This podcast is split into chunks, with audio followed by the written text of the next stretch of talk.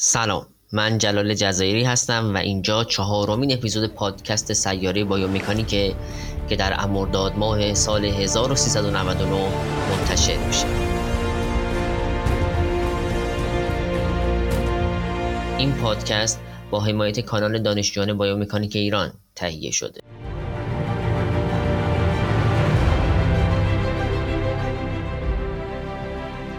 تو این اپیزود با دکتر محمد ساده در مورد چالش های راه اندازی استارتاپ گفتگو خواهم کرد. محمد کسی که تو ایران درس خونده برای ادامه تحصیل به آلمان رفته و اونجا یک کسب و کار رو راه اندازی کرده. ممکنه بگید فضای بازار در آلمان و ایران خیلی با هم متفاوته. بله این تفاوت می‌تونه از زمین تا آسمون باشه. ولی فکر می‌کنم چالش های پیش روی یک استارتاپ و دقدقه های یک ذهن تفاوت طلب در همه جای دنیا می‌تونه مشابهت هایی با هم داشته باشه. این قسمت و قسمت بعد در این مورد گفتگو خواهیم کرد. اما قبل از اون بیایید نگاهی بکنیم به بازار کسب و کارهای مبتنی بر دانش در ایران.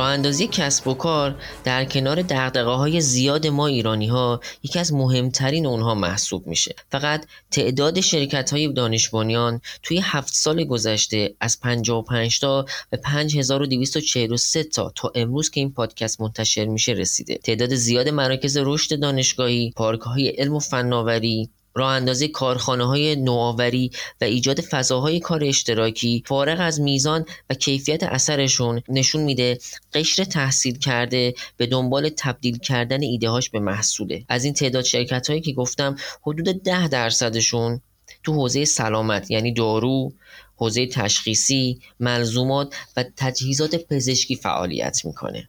گفته میشه ارزش بازار تجهیزات و ملزومات پزشکی در ایران حدود 2.5 میلیارد دلاره که از این میزان 65 درصدش شامل واردات میشه.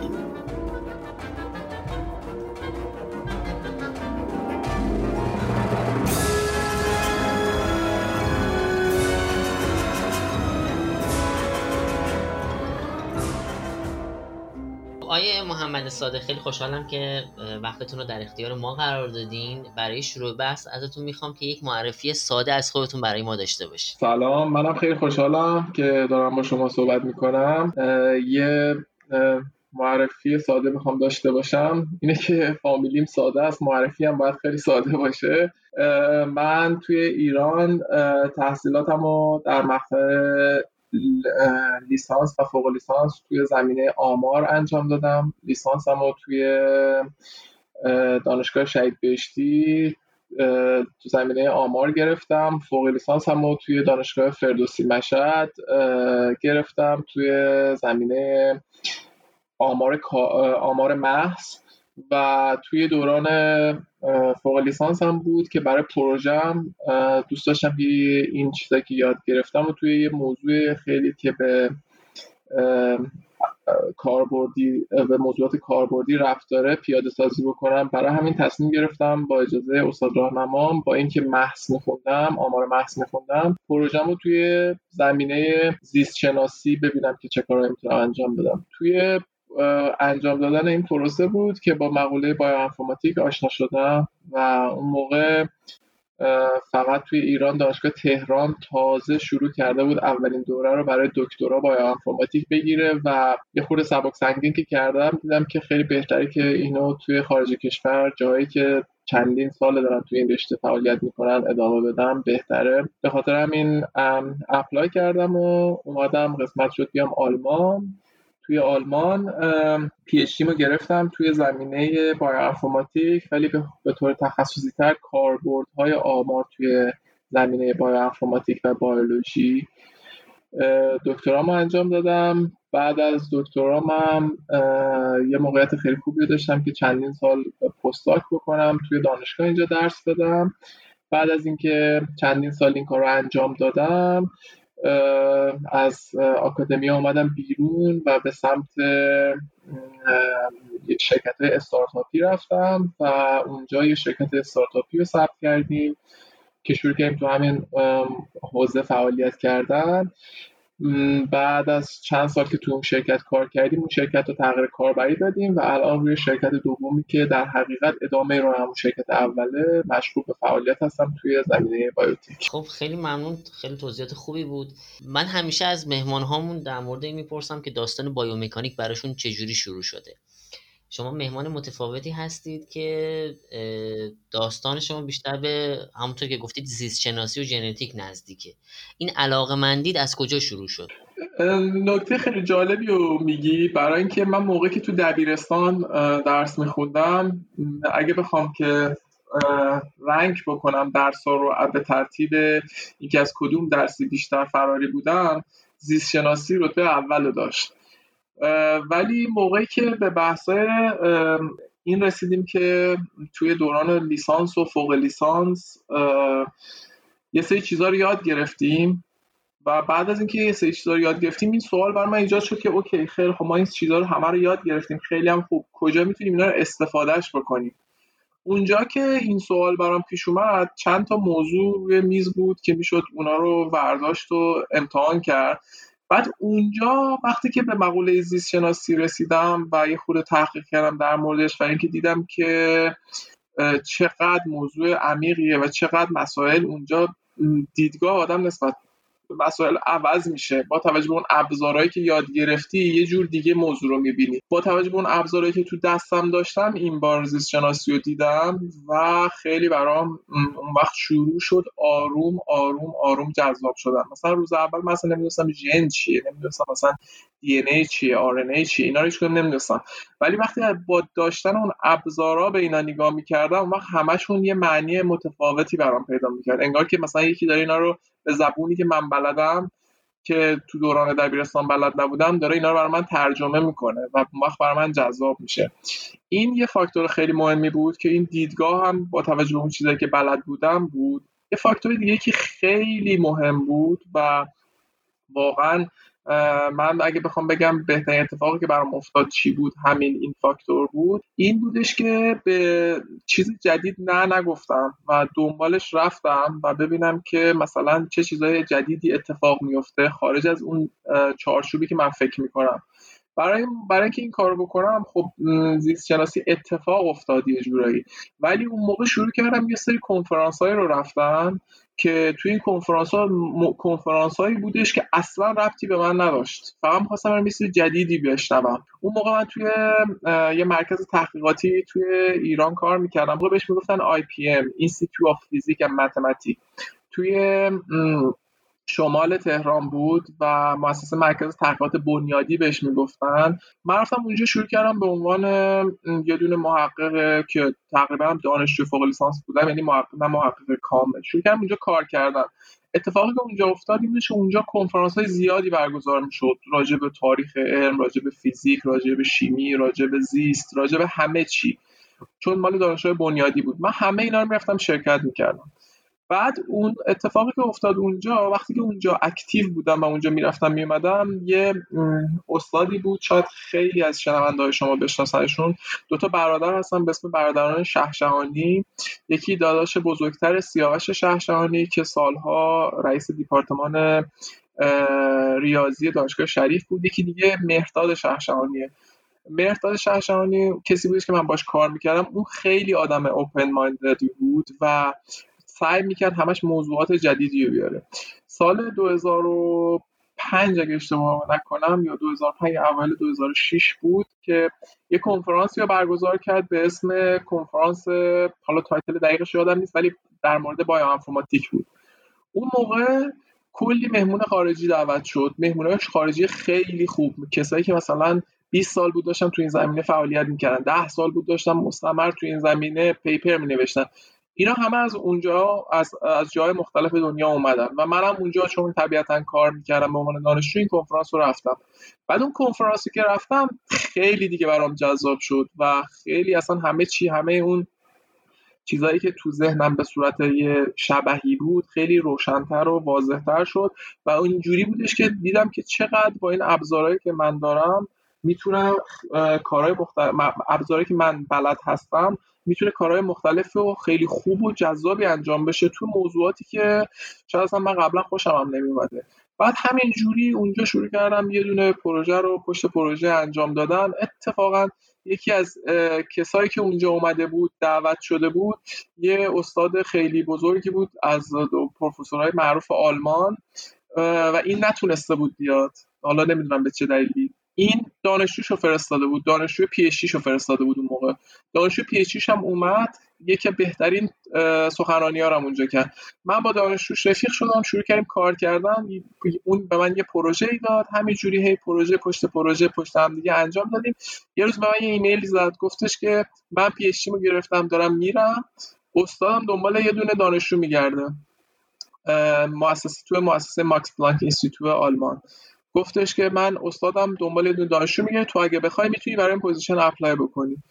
منم چون این یه جورایی هم با پروژه آشنا بودم هم این یه جورایی معرفی کرده بود منو apply کردم من رو پذیرفتن اومدم اینجا اینجا که اومدم یه interview دادم و هیچ به عنوان دانشجوی PhD قبول شدم. یعنی این پروسه خیلی پروسه step by step و جذابی برای من از روز اول رفت جلو تا اینکه تبدیل شد به اینکه بشه به قول معروف career من یا این کار تخصصی من.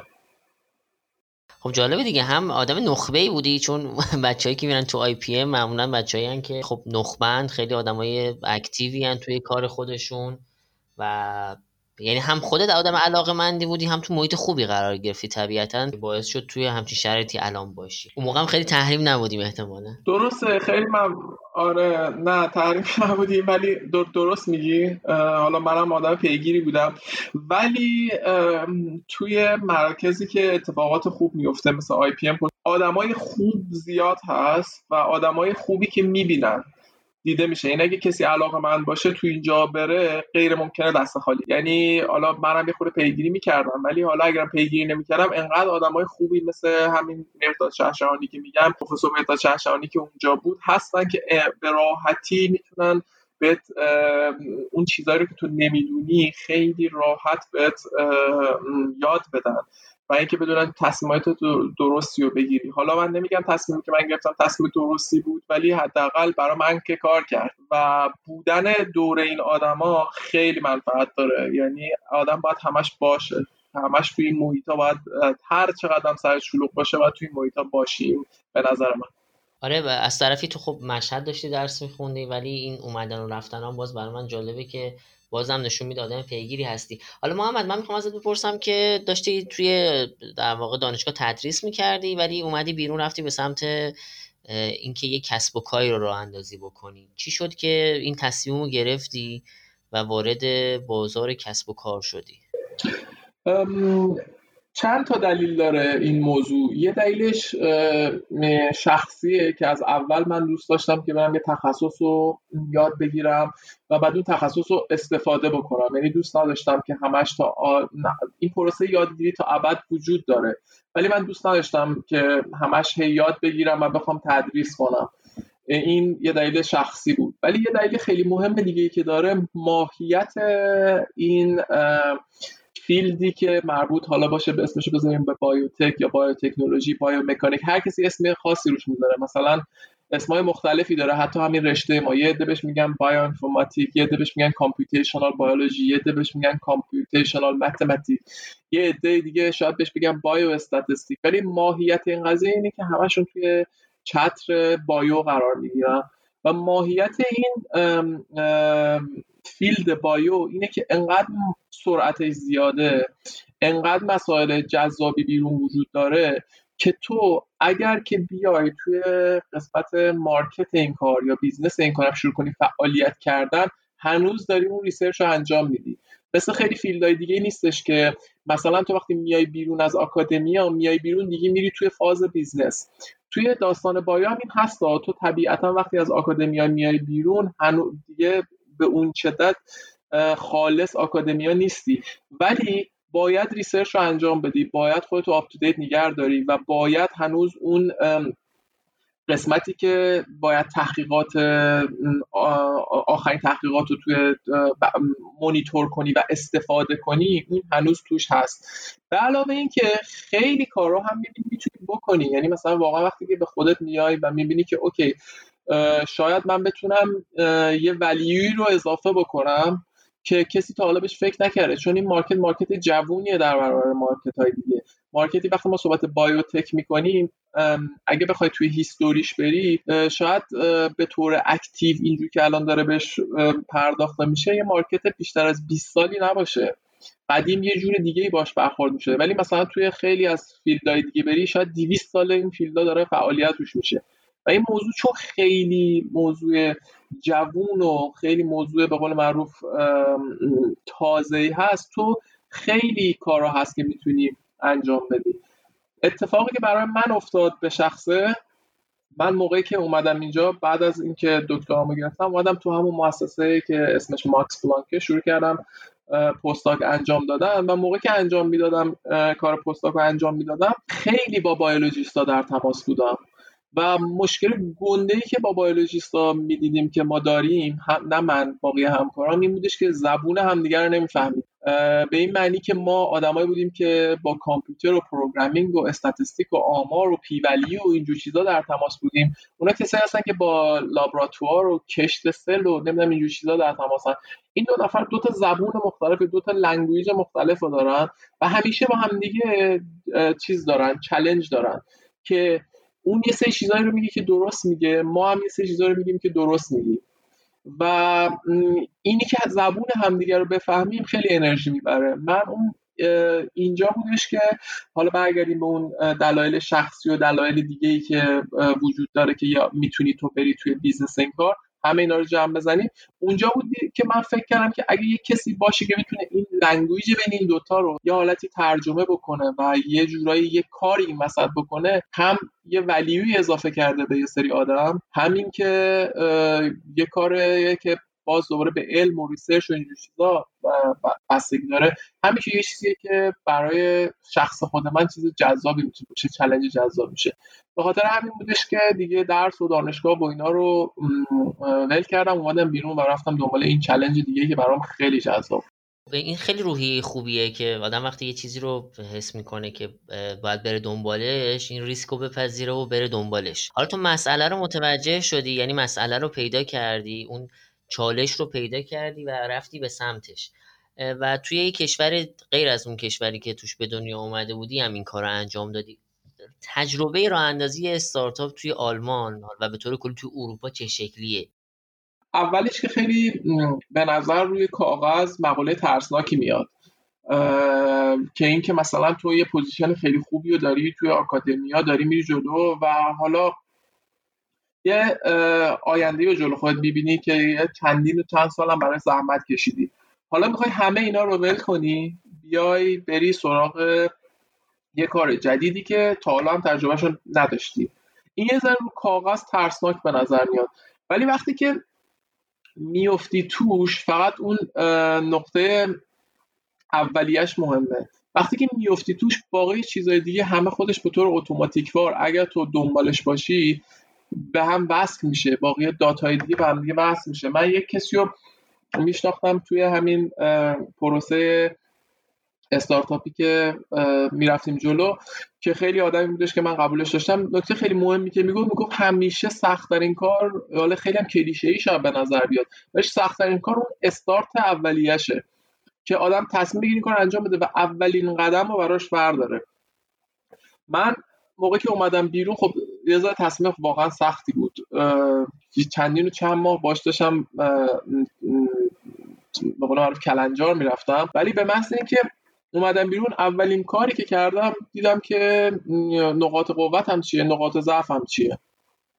نقاط قوت هم این بودش که خب بلد بودم موضوع می‌دونستم مسئله رو یه مسئله بهش رسیده بودم. خیلی به همون مسئله ممکنه نرسن و بیان این کار انجام بدن. ولی خب من اینو داشتم. می‌دونستم چیکار می‌خوام بکنم. نقاط ضعفم چی بود؟ نقاط ضعفم این بودش که خب به قول تو توی کشور. توی کشور بودم که تا حالا این تجربه این مدل کار رو نداشتم و من از academia خیلی fresh اومده بودم بیرون و هیچ چیزی از این market نمی‌دونستم. خب حالا باید چیکار می‌کردم؟ پس اینو باید قوی کنم و اینو باید network خیلی خوبی تو academia داشتم ولی هیچ network ی توی این شرکت ها و توی این بازار با نفسای biotech توی دنیا نداشتم.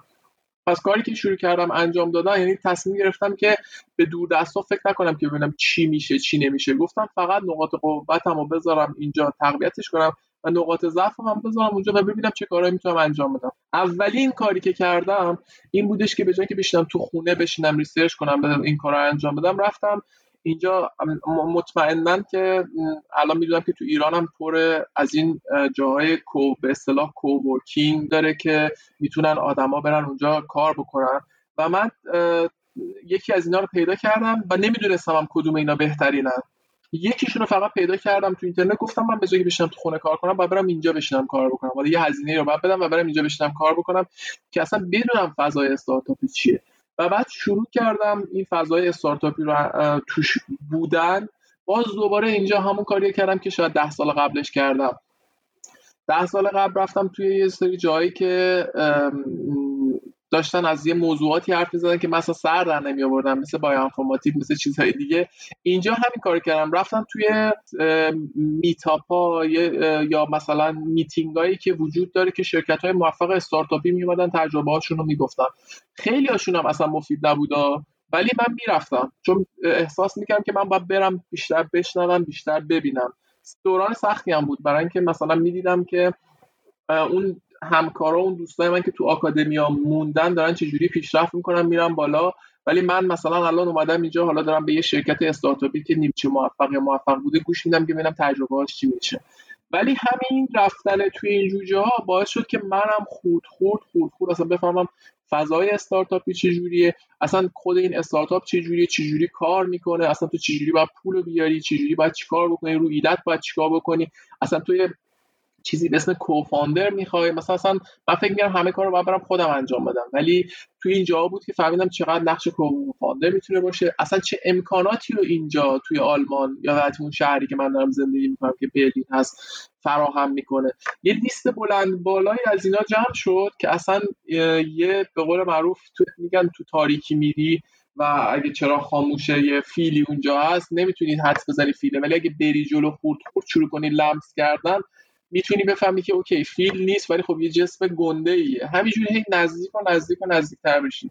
و این اتفاقی بودش که توی فضای استارتاپی برای من افتاد هی نزدیک و نزدیک و نزدیکتر شدم تا اینکه اصلا فهمیدم که یه accelerator چیه چجوری می‌تونن تو رو push کنن idea ات رو چجوری می‌تونن کمکت کنن چه اتفاقایی میفته و یکی accelerator های خیلی خوبی که توی برلین هست و خیلی هم تو اروپا و جهان active هستن پیدا کردم از این طریق و بهشون دسترسی پیدا کردم و براشون apply کردم و رفتم دیگه وارد اون بازی ها شدم. ولی اگه نمی‌رفتم تو محیط توی همون خونه خودم میشستم و شروع می‌کردم کار کردن و روی ایدم کار کردن این حرفا مطمئنا به این اینا رو پیدا نمی‌کردم.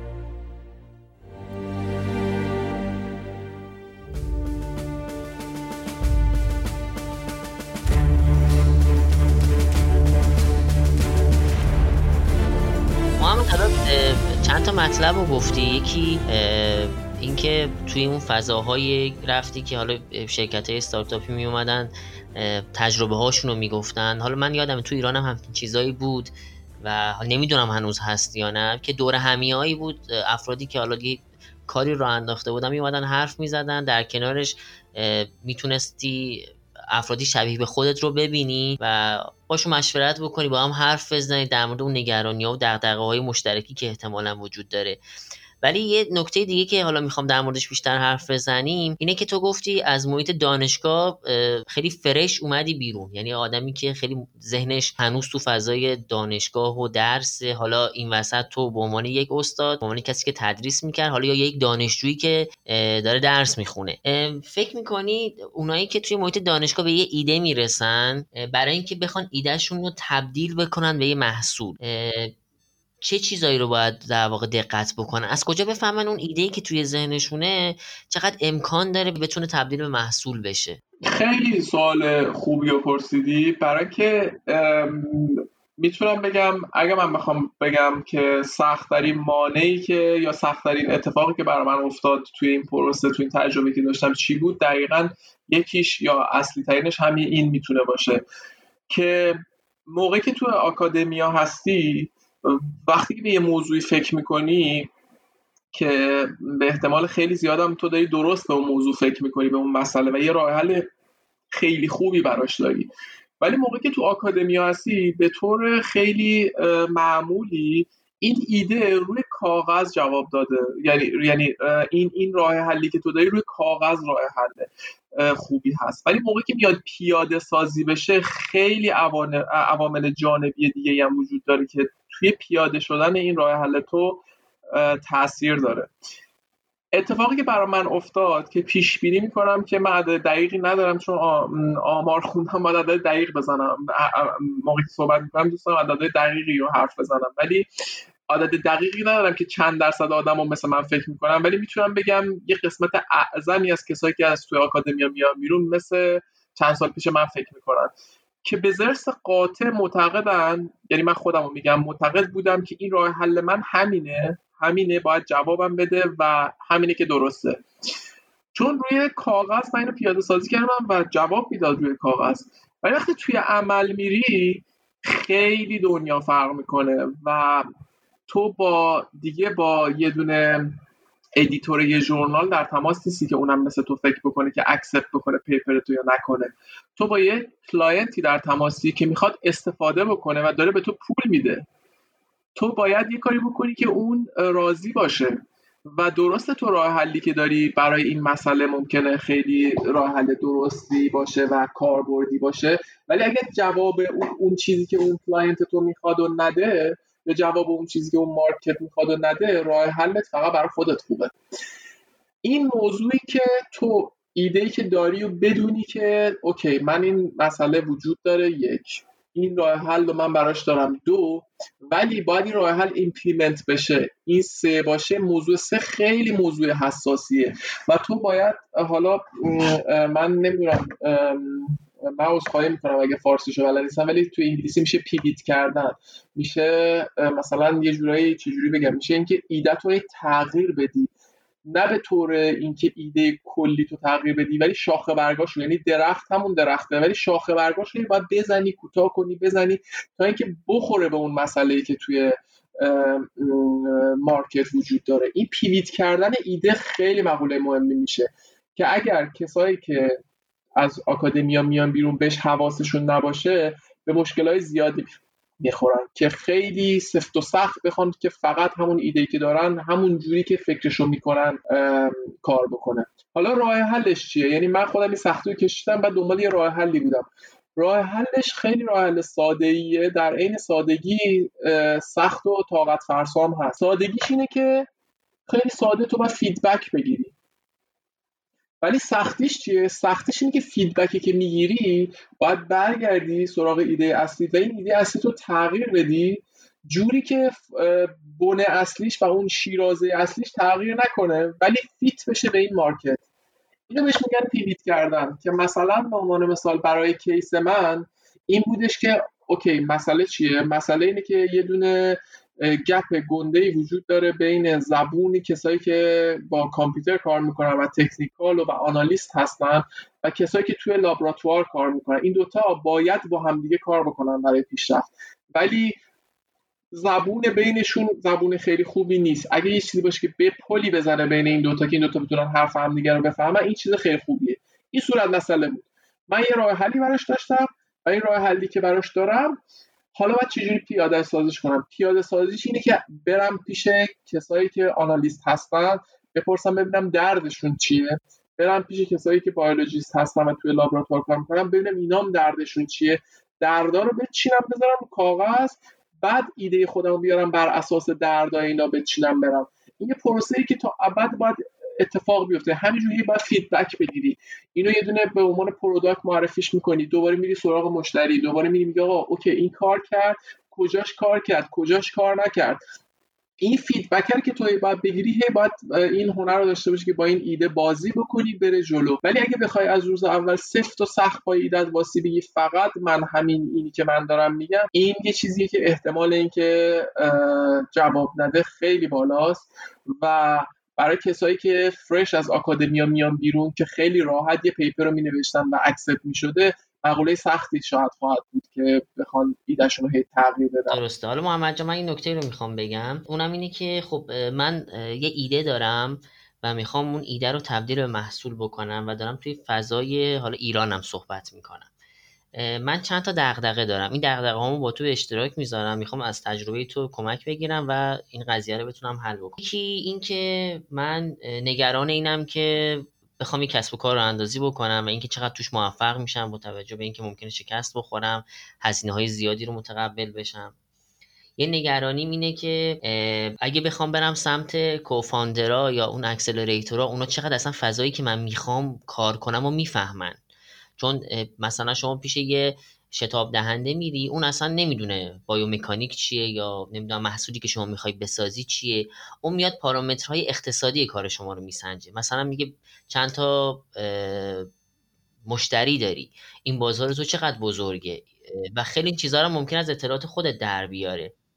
و تو نگران اینی که اون واقعا درست متوجه میشه. از طرف اون داره به شما مثلا یه کمکی می‌کنه و در ازاش باید یه چیزی از شما بگیره و شما نگران باز شکست خوردنی. در مورد این نگرانی خود ما هم حرف بزنیم بعد بریم سراغ چیزای دیگه ای که برای اینکه یه استارتاپ رو بندازیم نیاز بدون درسته. ببین راجع به این دو تا نکته که گفتی راجع به نکته اولش اصلا قبل از اینکه هر اتفاقی بیفته باید ایده ارزیابی بشه.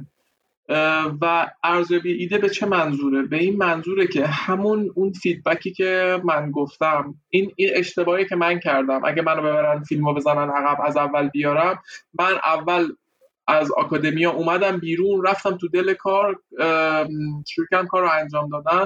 اینم خب برای خیلی ممکن جذاب باشه. ولی اگه برگردم از اول اگه بخوام کاری انجام بدم اول میام اون ایده رو ارزیابی می‌کنم چون اینجوری خیلی زمان رو حفظ می‌کنم و خیلی بهتر می‌تونم اکشن انجام بدم. قدم های خیلی بهتری رو می‌تونم بردارم. حالا این ارزیابی چجوریه؟ ارزیابی اینجوریه که اول خب باید یه phase داشته باشه که یه research کاملی بشه. اصلا ببینیم ایده شده تا حالا یا نشده. اگر شده چه جوری شده و اون ایده که من دارم چه فرقی رو داره چه, چه, چه تفاوتی رو با اون ایده های دیگه داره؟ اگر نشده باز دوباره اینجا یه سری سوالا هست. چرا نشده؟ علتش اینه که من خیلی نابغم و من مثلا به یه ایده رسیدم که تا حالا به ذهن هیچ کسی نرسیده که این علت خیلی بعیده. یا اینکه علتش اینه که اصلا سخته اصلا نشدنیه implement کردن یا کارگذاری این انجام دادن این اجرا کردن این ایده خیلی سخته. این این فاز تحقیقاتی رو اول از همه داره که این فاز تحقیقاتی یه دید کلی به طرف میده که آقا اصلا این ایده چقدر شدنیه چقدر نشدنیه. این یه فاز داره. فاز دوم اگه جواب این فاز خیلی مثبت و خیلی به قول معروف پوزیتیو باشه اون وقت باقی مسائل میشه یه سری مسائلی که راه حلش بیرون وجود داره تو باید بری دنبال راه حل خوب. دیگه نگران هزینه ها نباید باشی. چون ایده ایده ولی ایده valid ی بوده. تو هم solution خوبی براش داری و تحقیقی که کردی به احتمال خیلی از این جواب میده. خب okay اینجا من می‌تونم challenge رو بپذیرم برم دنبال اینکه ببینم چجوری می‌تونم هزینه ها رو کم بکنم یا هزینه ها رو ازش از پسش بر بیام. پس یعنی اون فاز اول خیلی مهم میشه برای اینکه تو بدونی که آیا این کار شدنی یا شدنی نیست.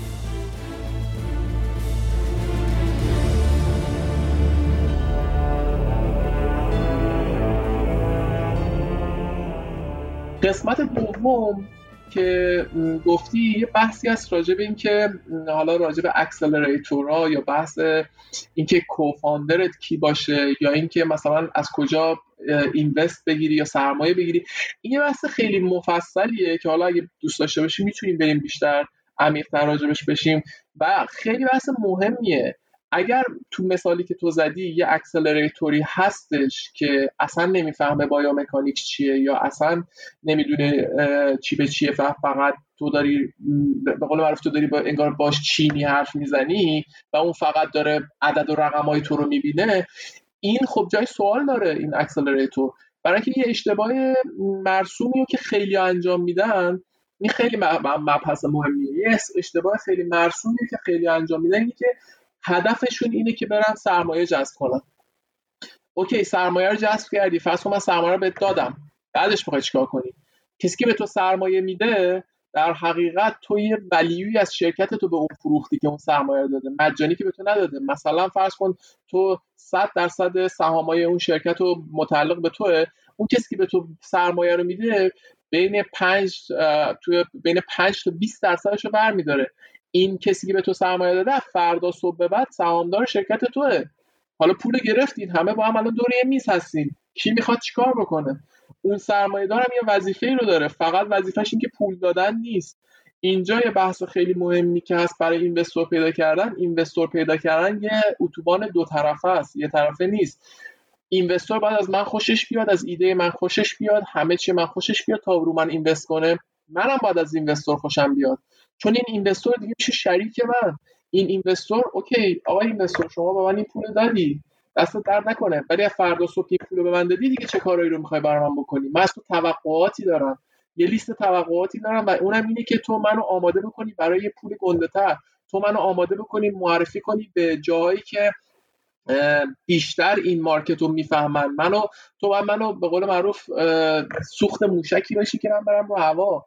و تو چه چیزایی رو میاری می‌ذاری رو میز؟ حالا اگر این اینوستور توی زمینه بایو این مکانیک یا بایو انفرماتیک یا هر موضوع دیگه که تو بایوتک هست تخصصی نداره خب این یه جای سوالی داره که من به عنوان کسی که ایده رو دارم ترجیح همینه که با این اینوستور کار نکنم. برم یه اینوستور دیگه رو کار کنم پیدا کنم که بیشتر این موضوع بفهمه. حالا ممکنه سوال بعدی این باشه که خب اوکی منابع این توی به طور تخصصی منابع سرمایه گذاری هایی که توی زمینه بایوتک میشه توی ایران محدود میشه این حالا یه بحث دیگه ایه. ولی نکته مهم اینه که اینوستور کارش با دادن پول یا اکسلراتور با تو رو پوش کردن که ایدت رو اجرای بکنی کارش تموم نمیشه. این اینوستور یا اکسلراتور با تو هست تا موقعی که این شرکت برجاست این یه مسئله خیلی مهمیه که باید کسایی که ایده دارن و می‌خوان ایدهشون رو تبدیل به استارتاپ بکنن مد نظر داشته باشن. خب خیلی خوبه. این نکته خیلی خوبی رو اشاره کردین که اون کسی که قرار به ما پول بده یا کمک بکنه آدمی در واقع جایی باشه که با فضا آشنا باشه. یعنی من وقتی می‌خوام ریسرچم انجام بدم علاوه بر که خودم به ایدم فکر می‌کنم به رقبان فکر می‌کنم به هزینه هایی کارم فکر می‌کنم اون کسی هم که قرار به من پول تزریق بکنه اونم این فضا رو بشناسه. من تو ایران ندیدم جایی رو که اختصاصا بیا تو این موضوع کار بکنه. حالا نمی‌دونم تو اروپا چه جوریه. تو اروپا تو همه مثلا موضوعات این اینوستورها کار می‌کنن. حالا یه بخشیش هم تو بایو انفرماتیکه یا نه. اختصاصا ممکنه حالا جایی باشه که روی موضوعی خاصی کار بکنه. توی اروپا خب طبیعتا این که تو بگی یه اینوستوری هست که به طور خاص توی بایو اینفورماتیک کار می‌کنه یا توی بایو مکانیک کار می‌کنه نه اینجا اینجوری نیست. اینجا خیلی از اینوستورها هستن که این اینوستورها اصلا ممکنه بیان توی بایوتک سرمایه گذاری کنن بدون اینکه حتی هیچ کوچکترین چیزی از بایوتک بدونن. ولی نکته خیلی مهم اینه که اون investor ی که میاد آیا این مسئولیت رو میپذیره؟ به عنوان position خودش که سرمایه داره که اونم مسئولیت داره که بره یاد بگیره. اونم مسئولیت داره که منو مثل یه تیغ برنده باشه که ببرونه منو تو این مارکت. اینو باید بپذیره. مثلا به عنوان مثال ما خودمون جایی که شرکتمون fund گرفت اصلا نمی‌دونستم bioinformatic چیه biomechanic چیه. روز اول که ما باشون شروع کردیم. ولی روز آخر بعضی از آدمایی که ما باشون کار می‌کردیم که اینوستورا داشت اینوستورای این داستان بودن نمی‌خوام بگم از من بیشتر می‌دونستن ولی مارکت رو واقعا از من بهتر می‌دونستن. توی پرسه 6 ماهه و اینا فهمیدن که چیه. یعنی سطح خوب فهمیده بودن. وظیفه من بود که عمق بفهمم چون من آورده بودم اینو ارائه کرده بودم. ولی اون کسی که investor شده بود که به قول معروف حتی یه آدم خیلی جوونی هم بود که investor ما شده بود این می‌دونست که وظیفش اینه که باید بره اینو یاد بگیره. پس فردا اگه یه کسی بهش گفت گفتش که آقا این شرکتی که شما invest کردی چیه چی کار می‌کنه قشنگ با detail بلد بود بگه و به جایی که مثلا اگر توی detail کم می که بتونه نتونه بیشتر توضیح بده زنگ می‌زد به ما می‌گفت شما باید بیاین توضیح بدین. ولی خودشو مسئول می‌دونست در قبال این کار. یعنی وظیفه‌ش می‌دونست که فقط پول دادن نیست. وظیفش این بودش که بره و یاد بگیره که بتونه ما رو present بکنه به network ی که خودش داره. یعنی یه investor حالا مثلا برگردیم به اون موضوعی که چند دقیقه پیش صحبت کردیم. اگر investor ی توی ایران وجود نداره که نمی‌دونه biomechanic چیه bioinformatic چیه و این field چیه واقعا طبیعیه. چون برای که اون اینوستوره اون یه سرمایه داره نباید هم بدونه. من و تو باید بدونیم. ولی وقتی ما سرمایه گذاری کرد باید بدونی که در قبال من مسئوله باید بدونه من دارم چیکار می‌کنم باید یه سطحی رو بدونه که این کار داره چه انجام چه, چه سطحی داره انجام میشه به صورت خیلی های لول و بره ما رو پرزنت بکنه و تو در راستای موفقیت این شرکت که ما الان همه با هم دور میز نشستیم اونم مسئوله اونم باید یه سری چیزایی رو بیاره روی میز بذاره تو آینده. این نکته خیلی مهمه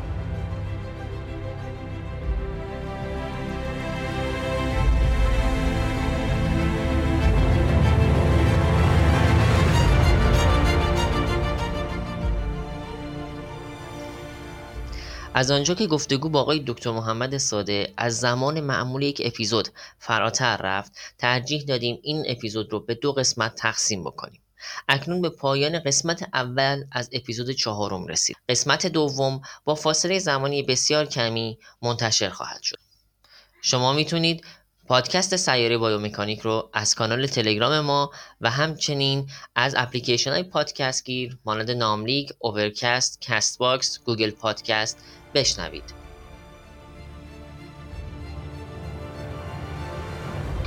ممنون میشیم. نظرات خودتون رو همچنان با ما به اشتراک بگذارید.